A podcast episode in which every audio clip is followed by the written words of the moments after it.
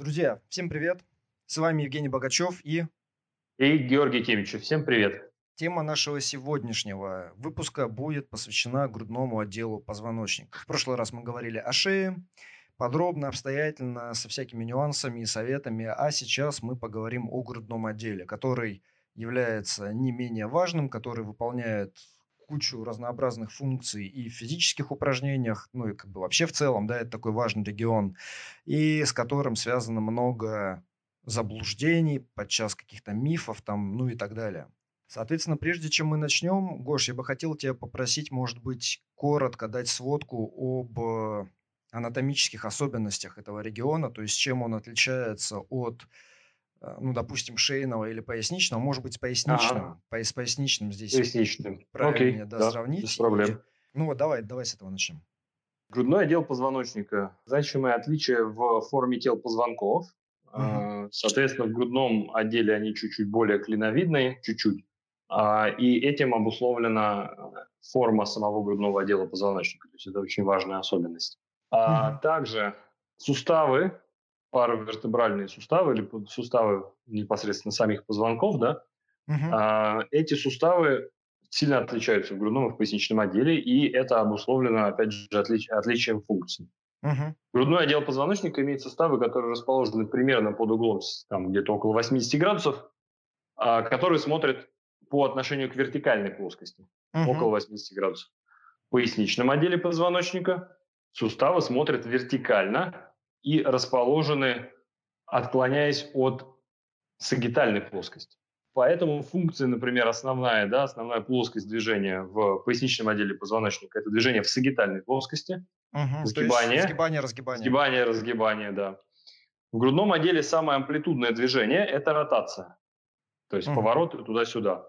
Сгибание, разгибание тоже имеют неплохие градусы, но, безусловно, не такие большие, как в поясничном отделе позвоночника. Uh-huh. Вот, это важно. В грудном отделе позвоночника есть ребра, то есть есть суставы позвонка с ребром, uh-huh. соединение поперечного отростка и непосредственно сочленение тела позвонка с ребром.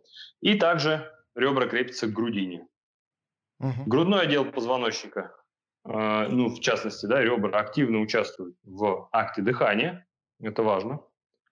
А в пояснице, соответственно, ну, не так активно участвует в дыхании. Безусловно, там есть мышцы, которые тоже э, активны при дыхании, в частности, там, передняя брюшная стенка, да, которая крепится, в принципе, к тазу, да, и крепится отчасти, соответственно, мышцы, э, которые окружают наш кор, да, они крепятся в том числе и к э, поясничному отделу позвоночника, да. и отчасти они крепятся, соответственно, к грудной клетке. Вот. А, ну, наверное, из таких основных, основных особенностей я бы хотел сказать вот это. Ну, еще грудной отдел – это кифоз чаще всего. А поясничный – это чаще всего лордоз. Uh-huh. Да, то есть лордоз – это выпуклость вперед, кифоз – это выпуклость назад. А, ну, если говорить про анатомические особенности, вот такие. Слушай, ты говоришь, чаще всего кифоз, лордоз – это означает что? Что бывают случаи, когда да. Просто сглажены кривые или когда они прям в другие стороны развернуты? Бывает, когда в другие стороны. Бывает поясничный кифоз, например, у людей, и он может быть ну, либо вообще полный, либо иногда бывает, знаешь, такой типа лордоз в, в размере одного-двух позвонков. Вот. Mm-hmm. И бывает, бывает, соответственно, грудная клетка либо совсем плоская, либо можно даже это назвать лордозом, но это как редко, соответственно. Но чаще она просто очень плоская, либо какое-то одно место, соответственно, так давлено. Угу, угу. Понятно. А, ну вот ты сказал сейчас, э, с одной стороны, кратко, а с другой стороны, в принципе, ничего не пропустив, то есть так обстоятельно, да, об отличиях. Вот. Из этого вытекает следующий вопрос, который, в общем-то, довольно часто звучит, по крайней мере, в тренерской или физкультурной или спортивной среде когда говорят о потребностях регионов в подвижности или в стабильности, да, что вот определенным mm-hmm. суставам необходимо, скажем, голеностоп, а, его чаще надо мобилизовать, потому что он, он стабилен, и он склонен к потере мобильности, ну и так далее. Поясничный отдел позвоночника, например, он подвижен, и за счет вот своей подвижности и, скажем, потери мобильности в прилегающих регионах, типа там в тазу, да. в тазобедренных суставах или, или в грудном, он склонен компенсировать, да? А грудной отдел, соответственно, он наоборот, он теряет обычно свою мобильность, и, соответственно, mm-hmm. нужно постоянно там думать о том, чтобы вот его мобилизировать, мобилизовать, повышать там подвижность и так далее. Насколько это вообще верно, насколько это актуально в настоящее время и так далее? Слушай, ну это правило, которое, в принципе, и ты, и я изучали в свое время, и mm-hmm. А, мы, если ты вспомнишь тоже, по крайней мере, ко мне это точно относится, изучали это, когда объем знаний был достаточно небольшой, mm-hmm. и вот такая вот подсказка, она очень помогала на, на том этапе. Угу. Когда ты набираешься уже какого-то опыта, понимаешь, что это правило, ну, оно не работает. Наверное, к сожалению, потому что если бы оно работало вот так, да, ну, типа вот прям как правило, тогда было, было бы, бы хорошо. Да, было бы проще. Я им, на самом деле, уже сейчас, ну, не пользуюсь, угу. потому что, ну, потому что не помогает. То есть э, я понимаю, что может прийти пациент с любой проблемой, угу. и использовать вот такие вот э, клинические правила – это не удел человека, который уже ну, имеет какой-то опыт. Вот. Для новичков, безусловно, я советую это использовать, потому что это помогает не сойти с ума на начальных этапах. А по факту, по факту э, грудной отдел может быть действительно гипомобилен, он может быть нормомобилен, он может иметь просто сниженный контроль, и при этом он не будет тугим. Uh-huh. И там бывает еще гипермобильность, потому что вот это вот, кстати, самое интересное, когда говорят, что вот, там гипомобильный, гипомобильный, а бывает, что ко мне приходит, например, пациент с нестабильным ребром после травмы. Uh-huh. И все, как бы, и, и все. А тебе никто не рассказывал, что такое бывает и как с этим работать. Вот. И я помню свои впечатления, когда, ощущения, точнее, когда ко мне такой пациент приходил, uh-huh. и первый раз и я такой, типа, «А, нам такого не рассказывали. А пациент как бы, ну, вот он сидит, все.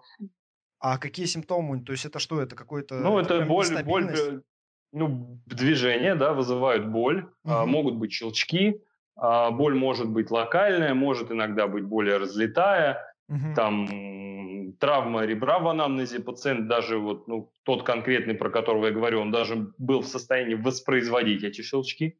Угу.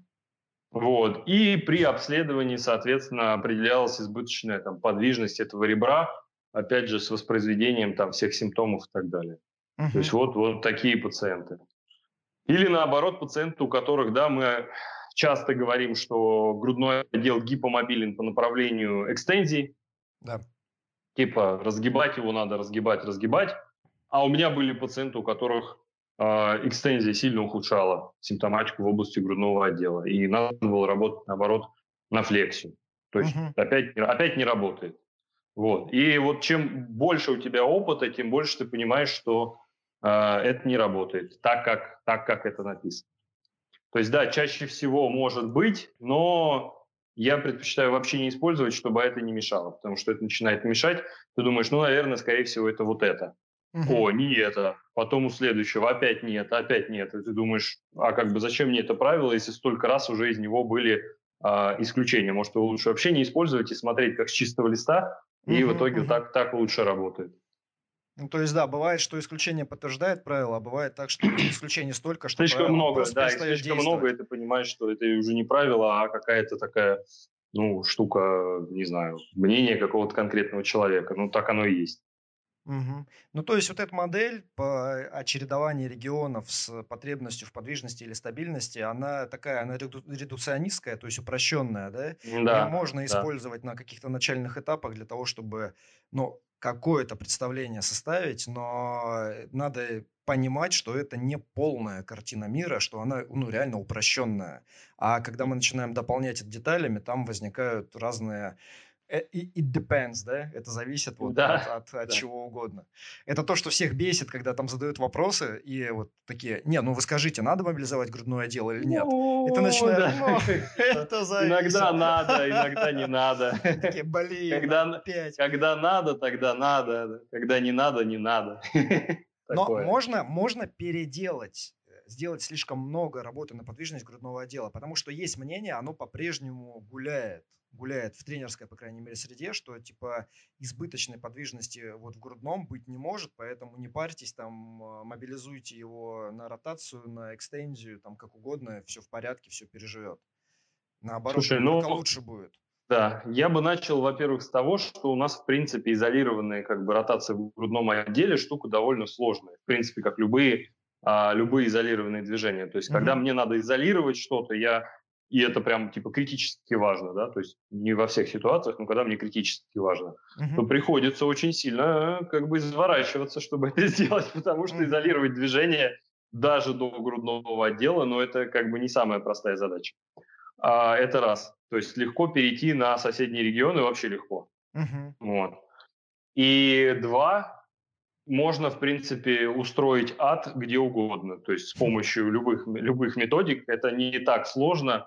И если вы делаете с, просто не оценивая потом, что происходит, и не прислушиваясь к тому, что говорит человек после, то последствия вполне себе могут быть, потому что это точно такой же отдел, как и все остальные, я имею в виду с точки зрения прочности тканей, со своими особенностями, безусловно, механическими uh-huh. и нейрофизиологическими. И там точно так же можно устроить травму тканей, порвать связки, устроить грыжу, пожалуйста, вообще. Очень легко. Переломы. Угу. Ну вот так, друзья. Так что, ну, смотри, давай мы здесь, знаешь, как, э, просто некую там практическую ценность попытаемся дать. Вот когда мы говорим вообще о подвижности грудного отдела, мы имеем в виду, что она необходима для определенных функций, правильно? Да, да, да, безусловно. Вот, то есть это функции, которые могут быть связаны с ротацией, с ротацией корпуса. К примеру, если это спорт, то это какая-нибудь там гимнастика, какой-нибудь хоккей, гольф, где присутствует эта ротация, и если там подвижности не хватает, ну, в грудном, да, вот нормальной подвижности, то может быть избыточная какая-то компенсация, скажем, в пояснице, которая будет приводить к болям в спине просто. Да. Да. Или, да, или да. если это какой-нибудь кроссфит или тяжелая атлетика, подъемы чего угодно над головой, плавание, э, то есть, ну, подъем руки над головой, по сути, да, сгибание плеча, то да. вот в составе этого простого на словах движения, но сложного по своей сути, э, есть еще и разгибание в грудном отделе и еще боковое сгибание, если это подъем одной руки, правильно? Э, вот. Да. И, соответственно, да. если опять-таки, если нет вот этой подвижности необходимой, то руку полностью поднять не получается, и дальше начинается либо в самом плече какие-то там проблемы, либо в пояснице, ну, в зависимости от того, что конкретно выполняется. И вот mm-hmm. мы говорим тогда, что если у человека в его, скажем, среде обитания, в его повседневной активности, в том числе физической, присутствуют вот такие какие-то компоненты движения, то он обязан, ну, точнее, он не обязан, никому ничего не обязан он как бы ему рекомендуется, по крайней мере, проверить, что Мол, у него... Себе, себе, себе обязан, себе обязан всегда. Себе, ну, по-хорошему, да, по-хорошему. Себе всегда обязан, да. А, вот, и, значит, он тогда себе обязан как бы удостовериться, что у него есть достаточная нормальная подвижность на ротацию или на разгибание, на чего угодно, которая ему э, не создаст дополнительных проблем сопутствующих, mm-hmm. где-то там выше yeah. или ниже. Вот. В остальных случаях... Э, а, остальные случаи, кстати, к ним относится еще попытка улучшить осанку. Угу. Вот, и сейчас ты, наверное, про это скажешь отдельно. А, и, и все. А в других каких-то случаях там пытаться... Ну, тем более, там вообще не должно быть разговора о какой-то постоянной мобилизации грудного отдела, какой-то там, тем более об избыточной мобилизации, правильно? Угу, угу. Ну, то есть...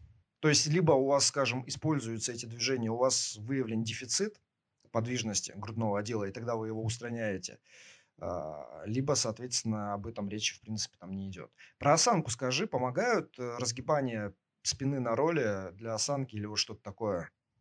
Слушай, ну разгибание спины на роли помогают, если у тебя тугая спина, которой ты не пользовался длительное время, и uh-huh. тебе нужно сейчас получить ту самую мобильность, да, то есть это uh-huh. как один из компонентов нормального движения, то есть ты этого не делал, потерял эту амплитуду, сейчас uh-huh. ты начал это делать с помощью ролла, потому что так легче, uh-huh. приобрел эту амплитуду, и дальше есть следующие шаги. То есть вот если этого и дальше не будет, то ни о каком изменении внешнего вида, в принципе, речи не идет, в случае, если это возможно. Следующие шаги – это укрепление мускулатуры, правильно? Ну, я бы назвал это на самом деле, да, просто ОФП с хорошей техникой. Я для себя это так называю.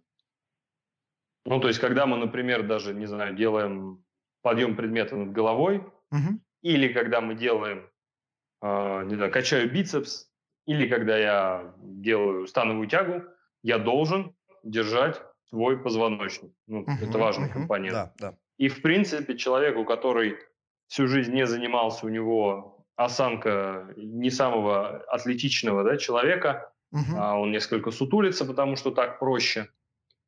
Если он будет нормально делать базовые упражнения, то это приведет к тому, что внешне он будет выглядеть по-другому, то есть более эстетично. Угу, угу, понятно.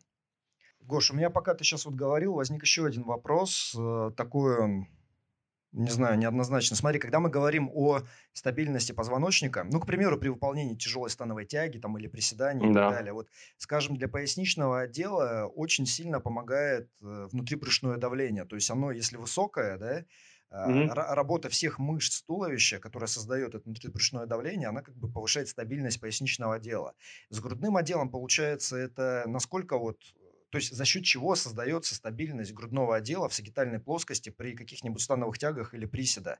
Это только мышцы спины, разгибатели позвоночника, или это что-то еще там внутри грудное давление? Ну, внутри грудное у нас, безусловно, присутствует, оно, правда, переменное, да, то есть мы должны понимать, что мы дышим. Да. Важный, момент, важный момент, то есть я дышу, и у меня давление все время меняется. Поэтому, когда я, например, выполняю задержку, ну, например, uh-huh. на вдохе, да, то я таким образом немножечко больше стабилизирую свою поясницу uh-huh. и свой грудной отдел тоже. То есть это вот компоненты м- стабилизации. Но uh-huh. опять же, когда это касается именно задержки, когда у меня постоянно идет дыхание, то в этом случае, конечно, у меня стабилизация такая переменная от дыхания и основную все-таки функцию выполняют активные структуры, то есть мышцы. Угу. А мышцы, получается, спины, да, вот если мы о грудном отделе говорим? Пара, паравертебральные, то есть мышцы, да, которые идут, в принципе, да, возле позвоночника, и также, соответственно, у нас есть еще всякие межреберные мышцы, и поскольку мы говорим о тяжелых движениях, то это еще и мышцы, которые а, крупные, всякие там широчайшие, широчайшие. ромбовин, мышцы лопаток, да, вот эти все. Мгм, мгм. То есть это к вопросу о том, что человеку, скажем, он делает какие-нибудь тяжелые взятия, подъемы штанги на грудь или тяжелые фронтальные приседания, его хронически начинает ломать, вот он начинает подниматься вверх, да, опустился вниз, начинает подниматься Мгм. вверх, и таз идет вверх, а плечи как бы, они как будто задерживаются чуть, он такой Да, раз, раз, да, раз, да, раз, да, раз, да, согнулся, да. согнулся, типа, и все, и дальше там начинает выжимать. Вот как от этого, соответственно, там избавиться? Э, ну, понятно, в принципе, да. Это, это Слушай, ну это, да, это действительно мышцы, да, мышцы, мышцы корпуса. И у меня, кстати, вот, э, например, фронтальные приседания выше, по-моему, не помню, 60 килограмм сейчас не идут в, именно в рабочий вес. Именно по этой причине. То есть не потому, что я не могу ногами выжать, потому что у меня бэк-скват, я больше вес беру. Uh-huh. А вот в фронталке не могу взять больше, именно потому что у меня мышцы корпуса не тянут. Вот пока работаю. Uh-huh, uh-huh.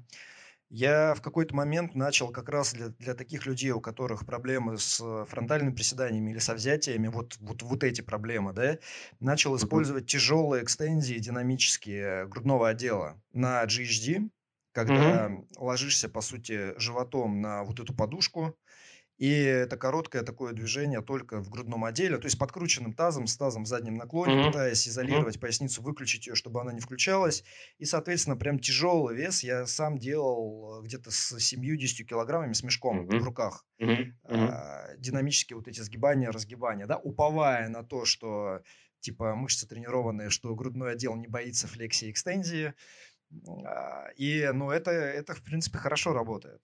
Но опять, вот ну, смотри, к разговору, да, да. к разговору угу. о том, что есть опять-таки мнение, что грудной отдел, он динамику под, под нагрузкой осевой, к примеру, да, там, или под любой нагрузкой, он типа ее пережевывает просто как нефиг делать. То есть, если в поясничном отделе мы должны избегать вот такой динамики и стараться как бы типа его максимально стабилизировать, то грудной отдел создан, чтобы двигаться, да, и, скажем, становые тяги можно выполнять, типа сгорбившись в грудном отделе. Если в пояснице в нейтрале, то типа ничего не будет или mm-hmm. там нажимах лежа и так далее. Насколько, насколько это актуально или не актуально, или что мы должны учитывать, э, ну, в принципе, когда мы говорим о тренировках?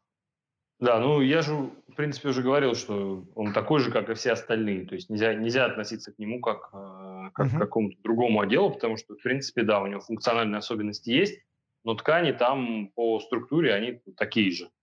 И говорить, что поясница не создана для мобильности и нужна стабильность, ну такое так, так себе утверждение по той причине, что куда мы выкинем-то 80 градусов? 80 градусов мобильности. Ну, много. Типа надо освоить надо освоить 0, а 80 градусов это, это типа так себе, это, короче, нам не надо. Это никому не нужно, это просто так, да. это как бы в придачу, да, как, но, да. но этим не надо пользоваться. Вот, ну и то же самое в грудной клетке, то есть если мы, если мы используем всю амплитуду, если она используется под нагрузкой, и нагрузка растет постепенно, то мы, в принципе, имеем шанс адаптироваться. Если эта нагрузка растет быстро, то мы имеем шансы получить травму. Вот и все. То есть если я буду просто брать что-то тяжелое и грудной клеткой тянуть, я вполне себе могу получить э, разрывы, переломы, угу. те самые нестабильности, все что угодно. Ну, то есть тут то, что нужно всем, я думаю, такой вывод короткий для себя уяснить, что принцип вот постепенности, он актуален вообще всегда и везде для человеческого организма, для всех там его систем. И нельзя просто взять и то, что не нагружалось, да, начать резко нагружать и думать, что это останется безнаказанным. Вот эта да. безнаказанность – это миф, то есть так или иначе любые ткани их можно травмировать, и если вести себя глупо, то так и произойдет. Да. Вот. Это первое. Но второе, это то, что, в принципе, все системы, они там, они тренируются, да, и э, оценивается всегда вначале некая потребность в том, что вам надо тренировать, и потом вы начинаете это тренировать и развивать. И, Гош, раз уж вот мы об этом начали говорить, расскажи, пожалуйста, какие, чуть подробнее, ты сейчас сказал, что могут быть нестабильности, проблемы и прочее, да, но вот, вот эти проблемы, чуть-чуть подробнее, или не чуть-чуть подробнее, короче, какие проблемы может вызвать грудной отдел, если относиться безответственно к, к, к нему? Слушай, ну давай с серьезных начнем, таких да, пугалочек. Да. Это э, могут быть перелом, переломы или, или клиновидные деформации тел позвонков. То есть те проблемы, которые бывают. У меня, например, есть как раз в одном позвонке клиновидная деформация, связанная, скорее всего, с э, тем, что я, в принципе, с детства сутулюсь и с тем, что я работаю еще мануальным терапевтом, и техники предполагают стояние, длительное стояние над пациентом с максимально круглой спиной. Угу. Вот, когда ты много так работаешь, еще и под нагрузкой, то это может приводить к вот такому вот формированию такой вот деформации. Она в моем случае, например, уже необратимая. То есть, ну, вот она то есть. есть эта все. деформация, она усиливает, кифоз усиливает да, вот это да, да, да, да, да, спины. Да, да, да, да. Как, крайняя, как крайняя степень этой деформации а, бывает развивается Шерман-Мау, то есть это такая уже более выраженная деформация кифотическая, а, которая может привести, которая еще может прогрессировать и привести к каким-то последствиям нехорошим, что, например, будет ограничена там сатурация кислорода снижена, ограничена экскурсия грудной клетки, ограни... затруднена работа сердца и так далее, и так далее. То есть тогда надо это уже а, лечить серьезно. Вот. Ну, да.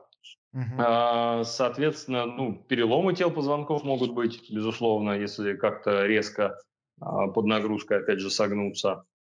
А, что еще у нас могут быть? Ну, связок раз, различного рода разрывы грыжи, диска могут быть. Также в грудном отделе есть почему-то такое мнение, что типа в грудном отделе, если грыжа и появляется, то это типа фигня, она то бессимптомная. Это, к, ну, счастью, то это к счастью. Это, да, да это как бы нифига не к счастью. Грыжи грудного отдела вполне себе симптоматичные, причем они могут давать очень широкий спектр симптомов, и это очень неприятно. То есть вот я сколько раз э, принимал пациентов с грыжами грудного отдела, и всегда это довольно острая симптоматика, причем mm-hmm. ее пропускают довольно регулярно, и не, не совсем многим понятно, как ее лечить, соответственно. То есть что с такими пациентами делать, потому что пациенты жалуются на снижение чувства наполненности легких, mm-hmm. да, mm-hmm. то есть они не могут глубоко вдохнуть. Uh-huh. Они жалуются на боли по межреберьям, по грудной клетке сзади. А, боли также могут имитировать различные проблемы внутренних органов, разных совершенно. Uh-huh. Плюс грудной клетке довольно богатое вегетативное представительство, вегетативная нервная система. Соответственно, это может имитировать проблемы в конечностях, там боли в руке, боли в ноге, боли в голове, а, очень разнообразная клиническая картина может быть при а, проблемах грудной клетки. Вот. поэтому шутить с ней нельзя. Да. Шутить не... Смотри, ну, когда мы говорим о страшилках и пугалках, да, нужно сразу и что-то успокоительное обеспечить. Выпить. есть, ну, ну, например, мы сказали, что там не вести себя глупо, да, там и безответственно по отношению к опорно-двигательному аппарату во время упраж... ну, каких-то движений, упражнений и прочего. А да. какую-то короткую схему мы не, они все время говорим, что если что-то болит, идти к врачу и так далее, да, но а, какую-то, тем не менее, не знаю, логическую такую схему, последовательность шагов мы можем сказать, вот, чтобы, скажем, люди могли быстрее дифференцировать, да, это проблема связана с грудным отделом или нет, или это что-то еще там, а, или, не знаю.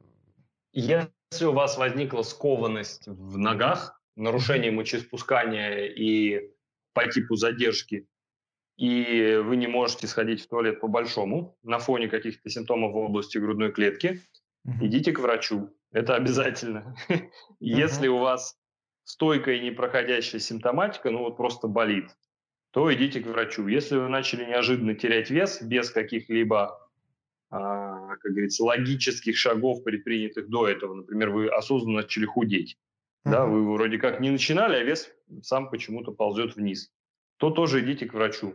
Ну, к врачу именно быть... грудное дело смотреть, то есть не смотреть да, ШКТ, ну... да, или... Э, точнее, смотреть, наверное, придется и то, и то, и то, но не только... Нет, смотреть придется много чего, но просто я да. к чему это? Потому что грудное отдел довольно часто дает э, опухоли именно mm-hmm. в области э, мозговых оболочек, и эти опухоли могут вызывать различного рода симптомы. Вот. Mm-hmm. Например, боли там или сям, опять же, это может быть не грыжа, это может быть опухоль. Поэтому, когда у пациентов развиваются симптомы радикулопатии, ну, то есть проблемы с, с нервами, да, то угу. таким пациентам нужно проводить МРТ. Это обязательно. И вот в этих случаях имеет смысл... Да не, наверное, последовательность всегда такая же, что врач назначает сначала МРТ, и потом ты идешь его делаешь, да? Конечно, конечно. Да. Нет, ну вы можете, в принципе, сейчас МРТ доступное, недорогое, можно сходить всегда сделать, э, посмотреть, что там. Вот. Но лучше, конечно, сначала проконсультироваться, потому что, может быть, МРТ и не надо. Так, ну с этим, наверное, наверное, поня... понятно, что ничего не понятно. Понятно, что грудное да. отдел может давать там любую симптоматику в любой там регион тела. И, в принципе, тут открывается пространство для там, э, людей, которые любят находить заболевания, mm-hmm. какие-то там симптомы беременности, начиная от симптомов беременности, да, там у мужиков, и заканчивая mm-hmm. там чем угодно еще. Но, тем не менее, короче, если возникает какой-то такой дискомфорт, и особенно если дискомфорт идет от грудного отдела, то идем к врачу и проверяем, смотрим чего как, дальше вам да. э, уже, уже расскажут. Значит, ну, мне кажется, довольно подробно мы поговорили. Да. Довольно. Кажется, Я просто сейчас довольно много. пытаюсь, пытаюсь вспомнить, есть ли какие-нибудь еще такие очень актуальные такие вопросы на злобу дня, которые с грудным связаны с мобилизациями, например, нужно ли их делать, э, там, к примеру, да, вот давай такой вопрос. Мобилизация грудного отдела, хорошо ли их делать, вот скажем, в качестве, в составе общей разминки mm-hmm. сред, средней популяции людей, ну вот, то есть обычная популяция людей, которые тренируются для качества жизни, которые, типа, вот пришли там позаниматься в зал и просто mm-hmm. в качестве, скажем, общего какого-то укрепляющего такого момента или поддерживающего момента делать вот эти мобилизационные упражнения не для того, чтобы улучшить значительно функцию грудного, а, скажем, для того, чтобы использовать да, вот, э, вот эти амплитуды, и делать это в составе, может быть, разминки, а может быть, между какими-то основными упражнениями, скажем, mm-hmm. там, приседаешь mm-hmm. и там в суперсете там делаешь что-то мобилизационное, ну и так далее. Хороший ли это будет совет? Или все-таки надо всегда смотреть на конкретного человека, его там особенности и прочее, и никаких универсальных советов тут не может быть? Слушай, ну, конечно, смотреть. Ну, то есть, конечно. Потому что а, если человек регулярно использует эту амплитуду в своей тренировке, то ему не надо делать эти мобилизации. У него есть эта амплитуда, он ее тут же взял и начал использовать. То есть, что ему, зачем ему тратить время? Единственный момент, когда он может это сделать, если ему это очень приятно. Он говорит, вот мне это доставляет удовольствие, я хочу это делать, ну делай, все. Если у человека есть неиспользование этой амплитуды, или он только начал осваивать эту амплитуду, то есть чтобы потом интегрировать, тогда, безусловно, такому человеку нужно будет выполнять эти мобилизации грудной клетки перед той активностью, где он собирается ее использовать. Угу. Я объясню, почему я задаю этот вопрос, потому что в групповом формате тренировок всегда, ну, допустим, кроссфит групповой или не кроссфит, это может быть формат мини-групп там в фитнес-зале, да, полуперсональный такой тренинг.